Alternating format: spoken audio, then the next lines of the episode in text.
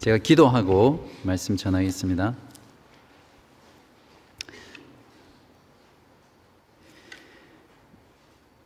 살아계시며 역사하신 하나님 아버지 감사합니다.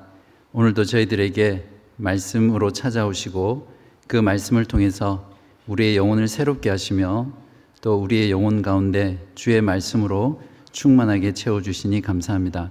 오늘 우리들이 말씀을 들을 때에 주의 성령께서 우리의 죄에 대해서, 의에 대해서, 심판에 대해서 드러내시고 우리가 회개와 믿음으로 반응하게 하여 주옵소서 오늘 말씀을 통해서 우리가 믿고 섬기는 우리 주 예수 그리스도를 더 깊이 알고 또 풍성히 아는 복되고 귀한 시간 되게 하여 주옵소서 예수 그리스도의 이름으로 간절히 기도합니다. 아멘. 네. 어, 그 옆에 있는 사람과 잠깐 대화를 나누면 좋겠는데요. 인생은 갈로 치고 무엇이다. 이렇게 했을 때 그 갈로에 어떻게 넣을 건지 한번 옆에 분이랑 대화를 해 보십시오. 인생은 무엇이다. 또는 무엇 무엇이다.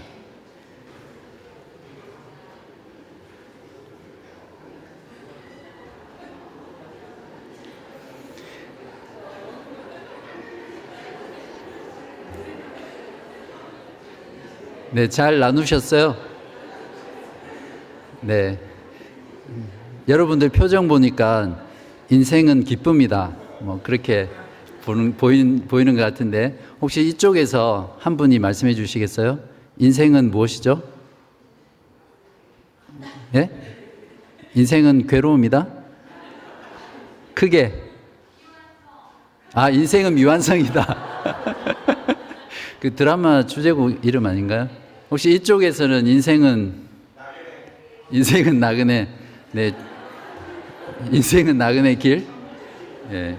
평소에 트로트 가, 요를 많이 들으시나 봐요. 최희진의 인생은 나그네 길인데 어, 저는 인생은 기다림이다 이렇게 어, 적어봤습니다.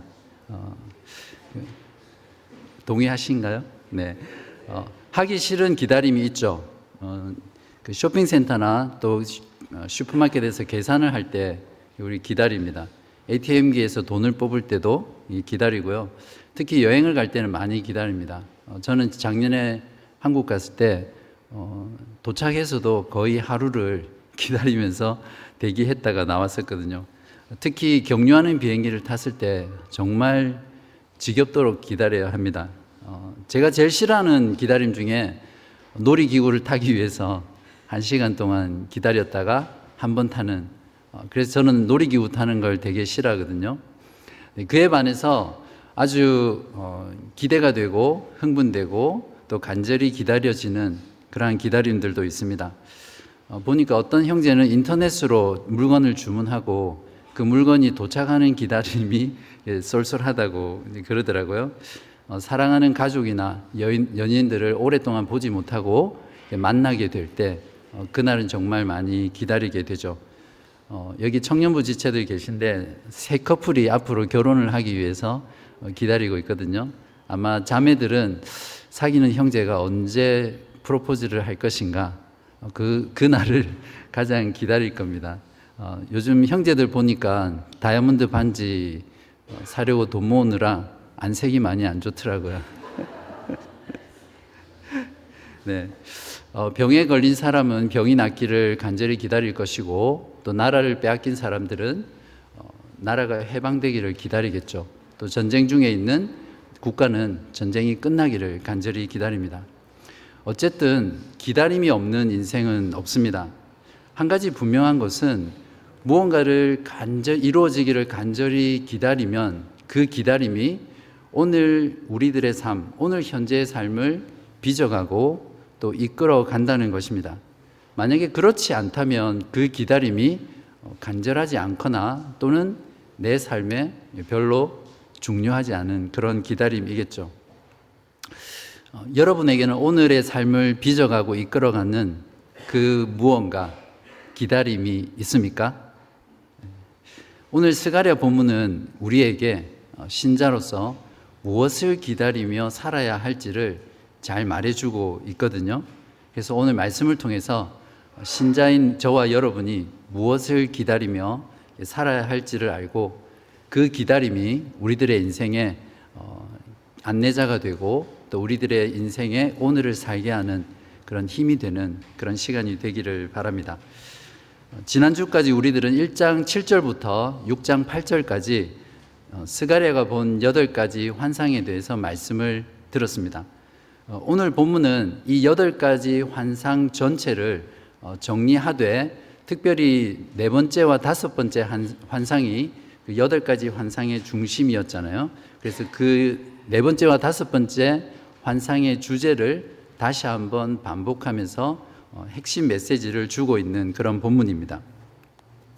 어, 이제 6장 9절과 11절을 같이 한번 읽어 보겠습니다. 성경 펴고 계시죠? 네, 같이 한번 읽어 보겠습니다. 시작.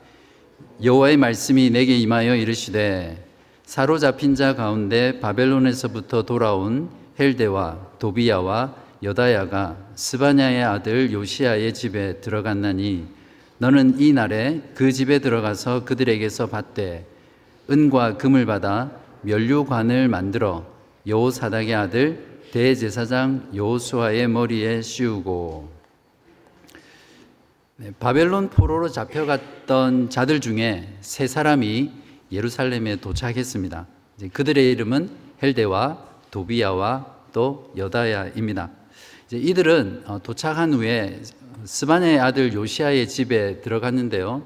이 요시아라는 사람은 누구인지 정확하진 않지만 어떤 그 관을 만드는 그런 재령공이다 또는 장인이다 이렇게 보기도 합니다. 아무튼 어, 하나님께서는 어, 스가랴에게 그들이 있는 집에 들어가서 그들로부터 은과 금을 받아서 멸류관을 만들어라라고 지시하십니다. 자, 여기서 멸류관은 영어로는 crown이라고 해서 왕관을 의미하거든요. 그러니까 스가랴 3장에서도 여호수아가 쓴 관이 나오는데 그 관은 왕관이 아니라 터번이라는 그러니까 제사장이 쓰는 관이었습니다. 어, 여기서 보면 히브리 어 성경에서 이 왕관에 해당하는 단어는 그러니까 아타르라는 단어인데 이 단어를 그 컴퓨터 소프트웨어에서 어, 검색어를 놓고 쭉 치면 어, 그 한 번도 제사장이 쓰는 관으로 사용된 예가 없습니다. 모두가 왕관을 가리키는 단어로 이렇게 사용되었거든요. 그러니까 여기서 멸류관이라는 것은 제사장이 쓴 관이 아니라 왕관이라는 것을 우리가 어, 이해하고 그 다음 내용으로 넘어가야 음, 해석이 잘 됩니다. 수르바벨은 분명 왕은 아니었죠. 그렇지만 유대 공동체의 당시 총독이었기 때문에 이 왕관은 예, 스룹바벨에게 씌우는 것이 맞죠. 그런데 하나님은 이상하게도 이 왕관을 대제사장인 요수아의 머리에 씌우라고 말합니다. 스가랴는 이 명령을 들었을 때 마음속으로 어 이건 무슨 뜻이지? 그런 자문을 했을 겁니다.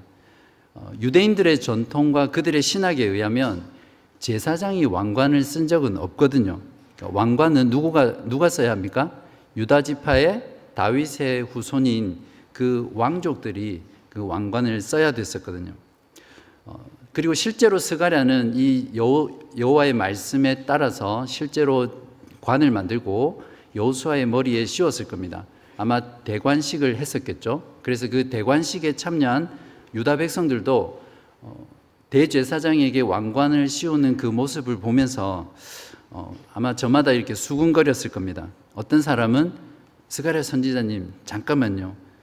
여호수아가 아니라 수룹바벨에게 씌워야 하잖아요. 이렇게 어, 훈계도 했을지 모릅니다. 어, 웬일, 웬, 웬일인지 모르지만 수룹바벨이라는 인물은 어, 스가랴서 4장 이후부터 이스라엘의 역사 가운데서 사라집니다. 그 말은 수룹바벨이 아니라 진정한 성전을 지을 어떤 다른 인물이 어, 있다라는 것을 우리에게 암시해 주죠. 그래서 이 수룹바벨이라는 이름은 에스라서와 느헤미야서에 또 그리고 마태복음 1장에 예수님의 족보 또 포로 귀환한 그 공동체의 족보에만 그 이름이 나옵니다. 어, 이처럼 하나님은 종종 우리가 가지고 있는 신앙, 우리가 가지고 있는 신학, 우리가 가지고 있는 고정관념을 깨뜨리는 어떤 순종을 요구할 때가 있습니다. 자, 이때는 우리가 마음으로 또 우리가 기존에 알고 있는 그 지식으로 동의가 되지 않는다 하더라도 하나님의 말씀에 순종하는 것이 하나님께서 우리를 향한 더 큰 뜻이 이루어지는 것을 보는 어, 중요한 순간이 될 것입니다. 어, 유다 총독 스룹바벨은 다윗의 후손으로 후손이기 때문에 예수 그리스도를 예표 여러분 예표라는 말이 조금 어려우시죠?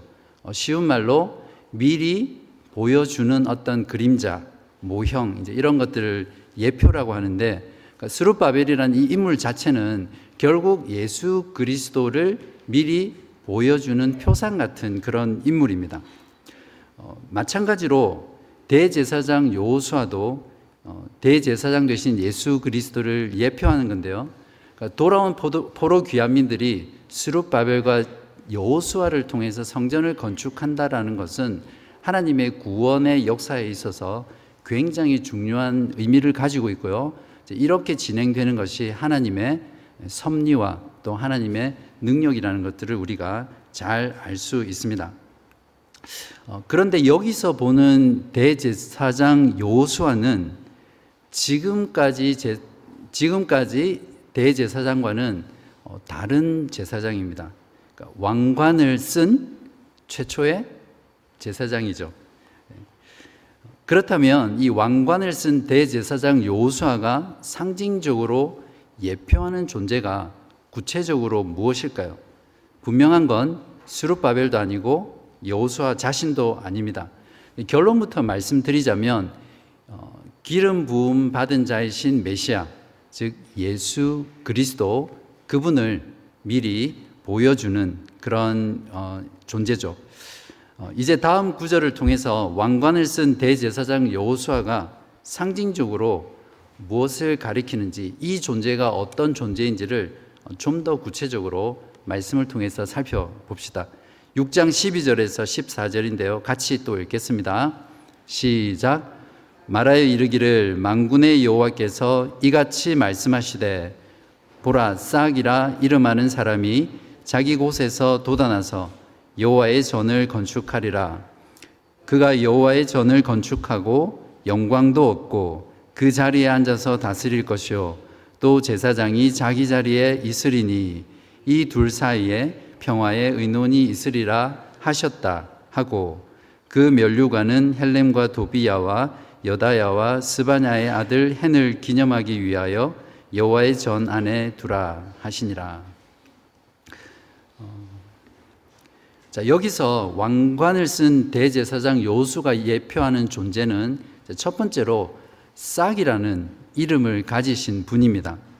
어, 어, 이스라엘 백성들은 선지자가 싹 이렇게 했을 때 금방 알아차렸습니다. 그들 중에 특별히 평소 제사장이 말씀을 가르칠 때나 또 그들이 바벨론의 포로 생활을 하면서 회당에서 모였었거든요. 그래서 그 회당에서 말씀을 듣고 또 그 성경 공부 모임에 열심히 했던 유대인들은 싹 하면 무슨 말인지 금방 알아들었습니다. 어, 이 싹에 대한 예언의 말씀을 몇 구절 읽어 드릴게요. 이사야서 11장 1절에 보면 이새의 줄기에서 한 싹이 나며 물론 여기서 싹은 어, 오늘 본문의 싹과는 다른 의미 아, 다른 단어입니다. 그러니까 branch가 아니로 아니라 shoot인데요. 의미는 같은 겁니다. 한 싹이 나며 그 뿌리에서 한 가지가 나서 결실할 것이요 그의 위에 여호와의 영, 곧 지혜와 총명의 영이요 모략과 재능의 영이요 지식과 여호와를 경외하는 영이 강림하시리니 예레미야서 23장 5절과 33절 15절에서도 어, 동일한 예언을 하고 있습니다. 23장 5절에는 여호와의 말씀이니라 보라 때가 이르리니 내가 다윗에게 한 의로운 가지를 일으킬 것이라 그가 왕이 되어 지혜롭게 다스리며 세상에서 정의와 공의를 행할 것이며 그의 날에 유다는 구원을 받겠고 이스라엘은 평안히 살 것이며 그의 이름은 여호와 우리의 공이라 일컬음을 받으리라. 네, 33장 15절에도 그날 그때에 내가 다윗에게서 한 공의로운 가지가 나게 하리니 그가 이 땅의 정의와 공의를 실행할 것이라. 여기서 그의 날, 그날, 그때는 바로 이 싹이라는 존재, 이 가지라는 존재가 오는 날을 가리킵니다. 그래서 이스라엘 백성들은 선지자들의 예언을 통해서 이 싹이라는 존재가 다윗의 후손으로 오는 왕이고 또 그가 오시면 공의와 지혜와 권능과 공평으로 하나님의 왕국을 다스리고 하나님의 나라를 다시 영광스럽게 회복시킬 것이라는 그것을 잘 알고 있었습니다. 즉, 한마디로 말하면 그가 오시면 하나님 나라가 임한다 라는 것들을 그들은 믿고 신앙생활을 했었습니다. 그래서 이스라엘 백성들 중에서 신실한 자들은 선지자들을 통해 예언된 이 하나님의 나라가 메시아를 통해서 도래하기를 간절히 기다리면서 살았습니다. 어, 우리가 보통 잘못 생각하는 게 뭐냐면 구약에 있는 사람들은 그리스도를 몰랐기 때문에 어, 아, 그냥 그 하나님을 믿고 신앙생활을 했다고 생각하지만 어, 동일합니다. 하나님께서 우리를 구원하시는 것은 구약의 백성이나 신약이나 똑같아요. 단지 방법이 다를 뿐이죠. 그래서 구약의 백성들은 그들에게 주어진 그 계시 범위 안에서 여전히 그리스도를 바라보면서 그리스도를 기다리면서 그리스도를 통해서 구원을 받았습니다. 그래서 그들은 여러분도 잘 아시지만 오실 메시아를 통해서 구원을 받았죠. 그리고 우리는 오신 메시아를 통해서 구원을 받았고요. 자, 둘째로 이 존재는 스스로 있는 분이십니다. 여러분 정신 잘 차리셔야 됩니다. 12절에 보시면 자기 곳에서 돋아나서 영어로는 from his place 이렇게 되어 있는데요. 이것은 이 싹이라는 존재의 기원에 대한 것입니다. 즉 메시아는 창조된 피조물이 아니라 스스로 존재하는 분이라는 뜻입니다. 예수님은 하나님 아버지에게서 나셨기 때문에 어, 예수님을 마치 나아진 존재, 즉 피조된 존재라고 말을 한다면 어, 그건 이단에서 말하는 부분이죠. 성자 예수 그리스도는 오늘 니케아 신경에 고백했던 내용처럼 아버지에게서 나셨지만 이 영원토록 나셨다라는 이 영원토록이라는 말을 우리가 꼭 기억해야 됩니다. 그래서 이 성자 예수 그리스도는 시작도 없으시고요. 끝도 없으시고 무한하시며 영존하신 하나님 그분이십니다. 그러니까 하나님과 본질상 동등한 하나님이시죠. 저와 여러분을 위해서 십자가에서 죽으시고 부활하신 대제사장이신 예수 그리스도가 바로 이 존귀한 하나님이라는 사실을 우리가 마음 가운데 진정으로 믿고 또 알게 되면 어떻게 반응해야 될까요? 예수 그리스도 앞에 나아갈 때마다 그분에게 경배하고 그분을 높이고 또 그분을 찬송하는 그런 마땅한 반응들이 우리 안에 일어나야 할 것입니다. 세 번째로 이 존재는 하나님의 성전을 건축하는 분이십니다. 12절 뒷부분에 보시면 그리고 13절에 보시면 이 존재가 여호와의 전을 건축할 것이라고 두 번씩 강조하고 있습니다. 아마 유다 백성들은 먼저 수룹바벨을 연상했겠죠. 사장에서도 분명하게 수룹바벨이 성전을 건축하리라고 말씀했기 때문에 아, 그렇지만 어, 이 수룹바벨이라는 존재는 여기서 말하는 이 싹이라는 존재에 어, 훨씬 미치지 못하는 그런 존재죠. 그는 왕도 아니었었고요. 제사장도 아니었습니다. 어, 그가 표현하는 것은 결국 나타내는 것은 예, 예수 그리스도를 예표하는 그런 존재였습니다. 그리고 실제로 스룹바벨이 지었던 스룹바벨 성전 또 제2 성전이라고 하는데요. 그 성전은 이전에 있었던 솔로몬의 성전과 비교하면 너무나 초라하고 너무나 작고 너무나 보잘것없는 성전이었거든요. 그래서 하나님께서는 스룹바벨보다 더 크신 어떤 존재, 그분이 와서 지을 그 위대한 성전, 더 큰 영광이 충만한 그 성전을 바라보게 하시고 있습니다. 그렇다면 여기서 싹이라는 이름을 가진 자가 지을 성전은 무엇일까요? 어, 분명한 건 곧 완성될 제2성전도 아니고 또 예수님 당시에 지어져 있었던 헤롯 대성전도 아닙니다. 바로 이 성전은 장차 예수 그리스도께서 십자가에서 죽으시고 또 부활하심으로 말미암아 짓게 되실 자신의 몸을 가리킵니다. 요한복음 2장 18절에서 21절에 이런 말씀이 있습니다. 이에 유대인들이 대답하여 예수께 말하기를 내가 이런 일을 행하니 무슨 무슨 표적을 우리에게 보이겠느냐 예수께서 대답하여 이르시되 너희가 이 성전을 헐라 내가 사흘 동안에 일으키리라 유대인들이 이르되 이 성전은 46년 동안의 지역권을 헤롯 성전을 말합니다. 내가 3일 동안 일으키겠느냐 하더라. 그러나 예수는 성전된 자기 육체를 가리켜 말씀하신 것이라. 또한 메시아가 지을 이 성전은 예수 그리스도를 참된 믿음으로 믿고 그리스도의 몸에 연합한 저와 여러분처럼 어, 모든 신자들로 구성된 교회를 말합니다.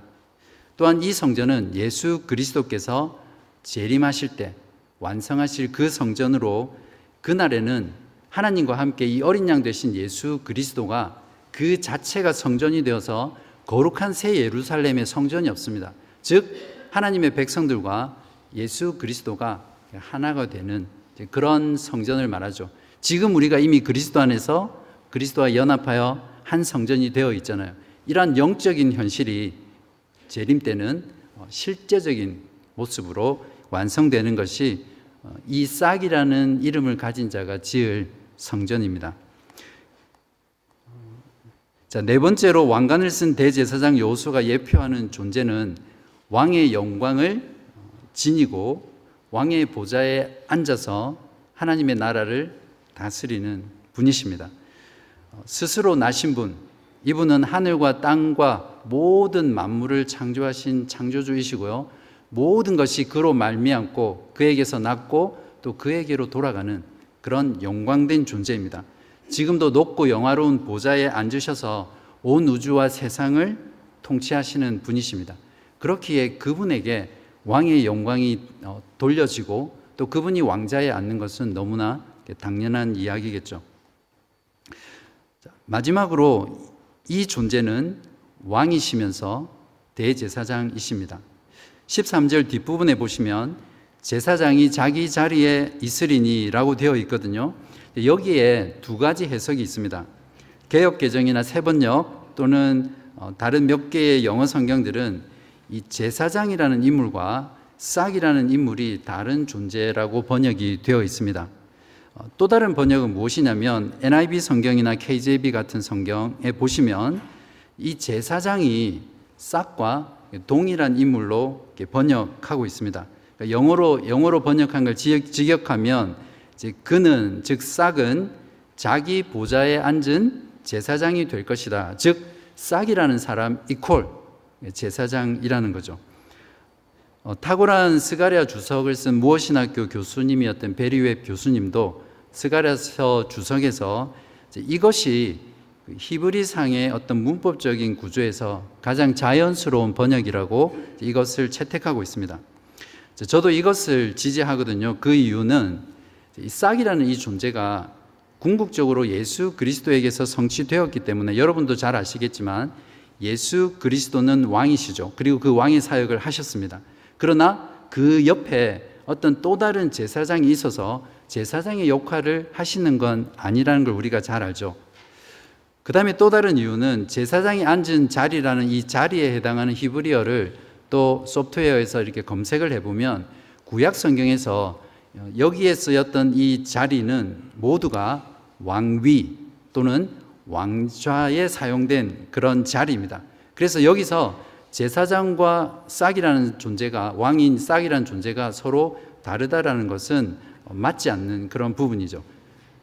자, 이렇게 이 해석을 우리가 채택하면 결국 어떤 결과가 나오냐면 대제사장인 여호수아와 그의 직분과 또 스룹바벨인 왕 또는 통치자의 그의 직분이 예수 그리스도 메시아 그분 안에 하나로 그 융합되는 그러니까 통합이 아니라 융합되는 영어로는 컨버전이겠죠.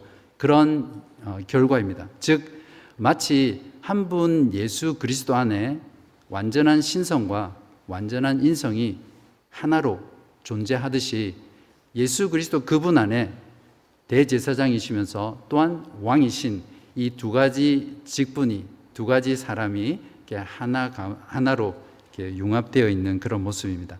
이렇게 되면 이 둘 사이에 어, 평화의 의논이 있으리라라는 어, 이 구절도 잘 해결되겠죠. 한 두 존재가 하나 안에 융합되어 있기 때문에 둘 사이에서 충돌이 일어나거나 조화롭지 못한 일은 발생하지 않겠죠. 구약에도 보면 이미 대제사장과 왕의 직분이 하나로 되어 있는 인물이 있습니다. 여러분 누군지 아, 아시죠? 창세기 14장에 보면 아브라함이 11조를 바쳤던 멜기세덱이라는 존재인데요. 히브리서 기자는 7장 1절에서 이 멜기세덱에 대해 주석하면서 이렇게 표현합니다. 이 멜기세덱은 살렘 왕이요 지극히 높으신 하나님의 제사장이라 여러 왕을 쳐서 죽이고 돌아오는 아브라함을 만나 복을 빈 자라. 히브리서 기자는 7장에서 멜기세덱을 설명한 후에 예수 그리스도가 왕이신 대제사장이심을 히브리서 8장 1절에 이렇게 말합니다. 지금 우리가 하는 말의 요점은 이러한 대제사장이 우리에게 있다는 것이라. 그는 하늘에서 지극히 크신 이의 보좌 우편에 앉으셨으니 어, 하늘의 보좌의 우편에 앉으셨다는 것은 예수 그리스도의 왕되심을 말하죠. 그러니까 요수아에게 왕관을 씌우고 그에게 들려주신 이 하나님의 말씀, 싹에 대한 이 말씀은 싹이라는 이름을 가진 자, 그는 대제사장이며 왕이신 분인데 그가 와서 성전을 건축할 것이고 그가 와서 하나님 나라를 회복하고 그 나라를 평화롭게 다스릴 것이다 라는 의미입니다. 당시 성전 재건을 격려하기 위해서 주셨던 여덟 가지 환상 전체의 핵심 메시지가 바로 이것입니다. 이것을 한 문장으로 다시 줄이면 메시아이신 예수 그리스도가 오시면 하나님 나라가 도래한다 라고 정리할 수 있습니다. 그런데 하나님께서는 이렇게 놀라운 축복과 또 놀라운 약속과 계시의 말씀을 주시고는 어, 이 모든 것이 위험에 빠질 것 같은 그런 뭔가 찜찜한 단서를 마지막에 이렇게 달랑달랑 붙여주십니다. 15절을 함께 읽어보겠습니다. 시작. 먼데 사람들이 와서 여호와의 전을 건축하리니 만군의 여호와께서 나를 너희에게 보내신 줄을 너희가 알리라. 너희가 만일 너희의 하나님 여호와의 말씀을 들을진대 이같이 되리라. 자, 여기에 단서가 붙어 있죠. 너희가 만일 너희 하나님 여호와의 말씀을 들으면 이 모든 것이 이루어진다. 이렇게 들리잖아요. 저만 그렇게 들리는 건 아니죠. 예. 마치 어, 하나님께서 장차 행하실 이 모든 약속과 성취가 유다 백성들의 순정 여부에 달려 있는 것처럼 보입니다. 여기에서도 하나님의 주권과 또 인간의 책임의 그 문제를 여기서 다루고 있는데 그렇지만 이스라엘의 역사를 보면 이스라엘 백성들의 불순종 때문에 하나님의 구원 계획이 지연되거나 방해를 받거나 중단되거나 위협된 적은 없었습니다. 하나님의 구원의 계획, 영원한 작정과 또 그분의 섭리는 그분의 계획은 어, 마치 거대한 강물이 흐르듯이 도도하게 그 역사 가운데 흘렀고요. 또 그 역사가 지금까지 우리에게 와서 우리가 지금 이렇게 하나님을 믿고 그리스도를 섬기는 존재가 된 거죠. 자, 하나님께서는 돌아온 유다 백성들의 어, 도움 없이도 홀로 성전을 재건하셨고 또 유다 백성들이 성전을 재건할 수 있도록 모든 것을 다 준비하시고 역사하셨습니다. 그렇지만 하나님께서는 하나님이 직접 그렇게 하시는 게 아니라 그들의 손으로 성전을 재건할 수 있도록 그들에게 복 주시기 위해서 그들에게 순종을 요구하시는 겁니다. 만약 그들이 불순종한다면 불순종한 그들 스스로 하나님이 그들에게 주시고자 하는 그 복, 또 하나님이 성취하신 그 복에서 스스로를 제거하는 그런 일들이 일어날 뿐이죠. 우리가 만약 지금 하나님의 말씀을 듣지 않고 불순종하면서 살아간다면 하나님의 나라는 지금 이미 우리 가운데 이루어졌잖아요.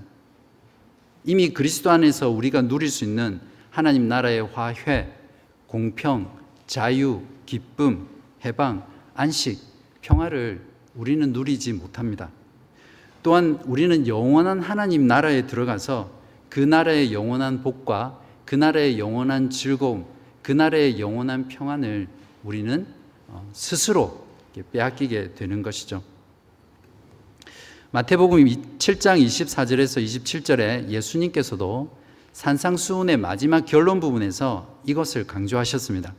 주님의 말씀을 듣고 행하는 자가 반석 위에 집을 짓는 지혜로운 자라고 말씀하시면서 주님의 말씀을 듣고 청종하는 자는 그의 구원이 결코 흔들리지 않을 것이라는 것을 주님께서 그 설교의 마지막에 결론으로 어, 말씀하셨죠. 이 메시지를 들었던 유다 공동체 중에서 경건하고 신실한 백성들은 메시아가 오셔서 완성하실 그 하나님 나라를 기다렸습니다.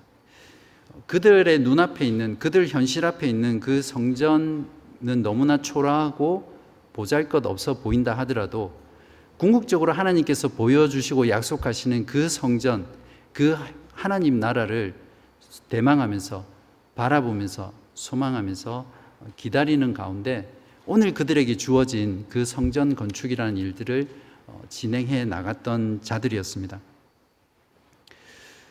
그들이 그토록 기다렸던 그 메시아는 이미 우리 가운데 오셨죠.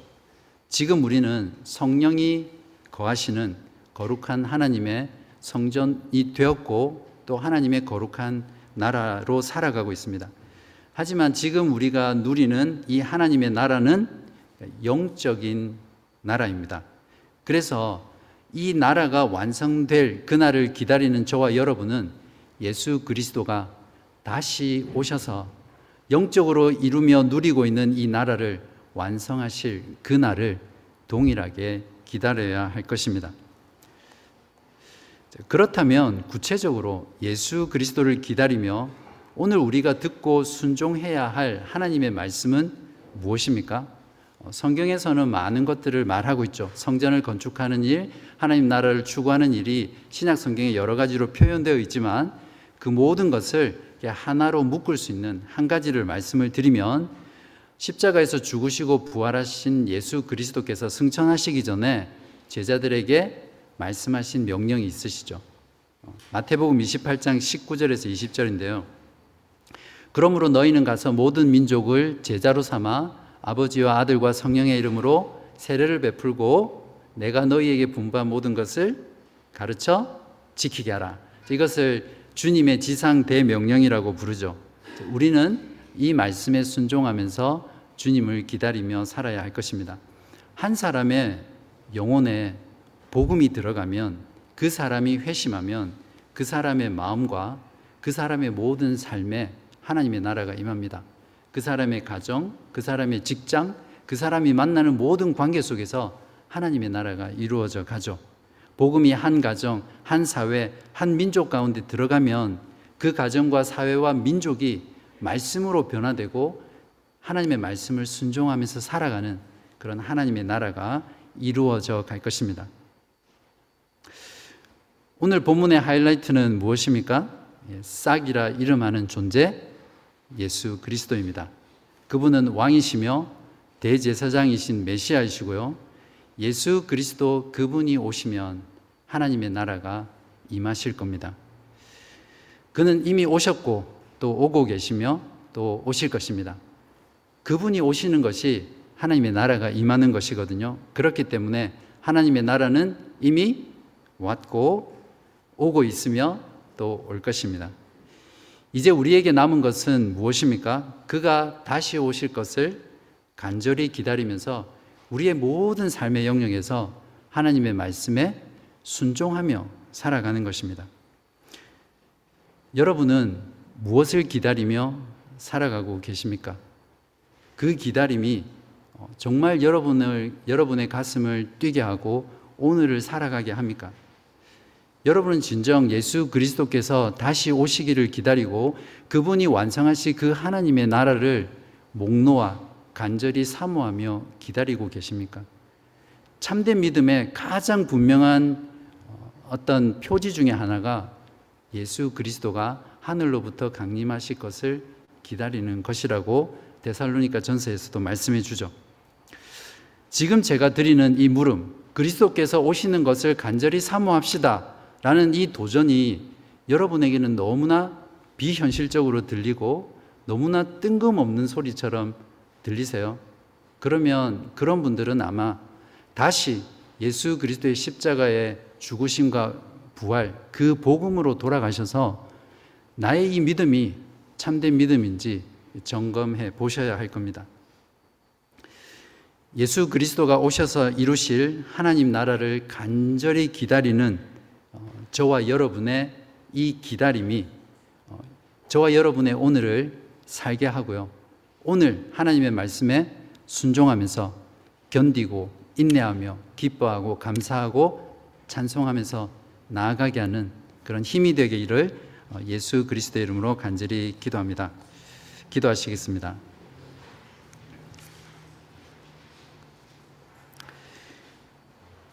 하나님 아버지, 오늘 말씀을 통해 우리가 무엇을 기다리며 살아가야 할지를 다시 한번 알게 하시고 우리들의 마음 가운데 결, 결심할 수 있도록 은혜 주셔서 감사합니다. 우리의 대제사장이 되셔서 십자가에서 피 흘려 죽으시고 우리를 죄에서 구원하여 주셨으며 지금도 하나님 아버지 앞에서 우리의 용서와 의를 위해 강구하시는 중부자 되신 예수 그리스도를 높입니다.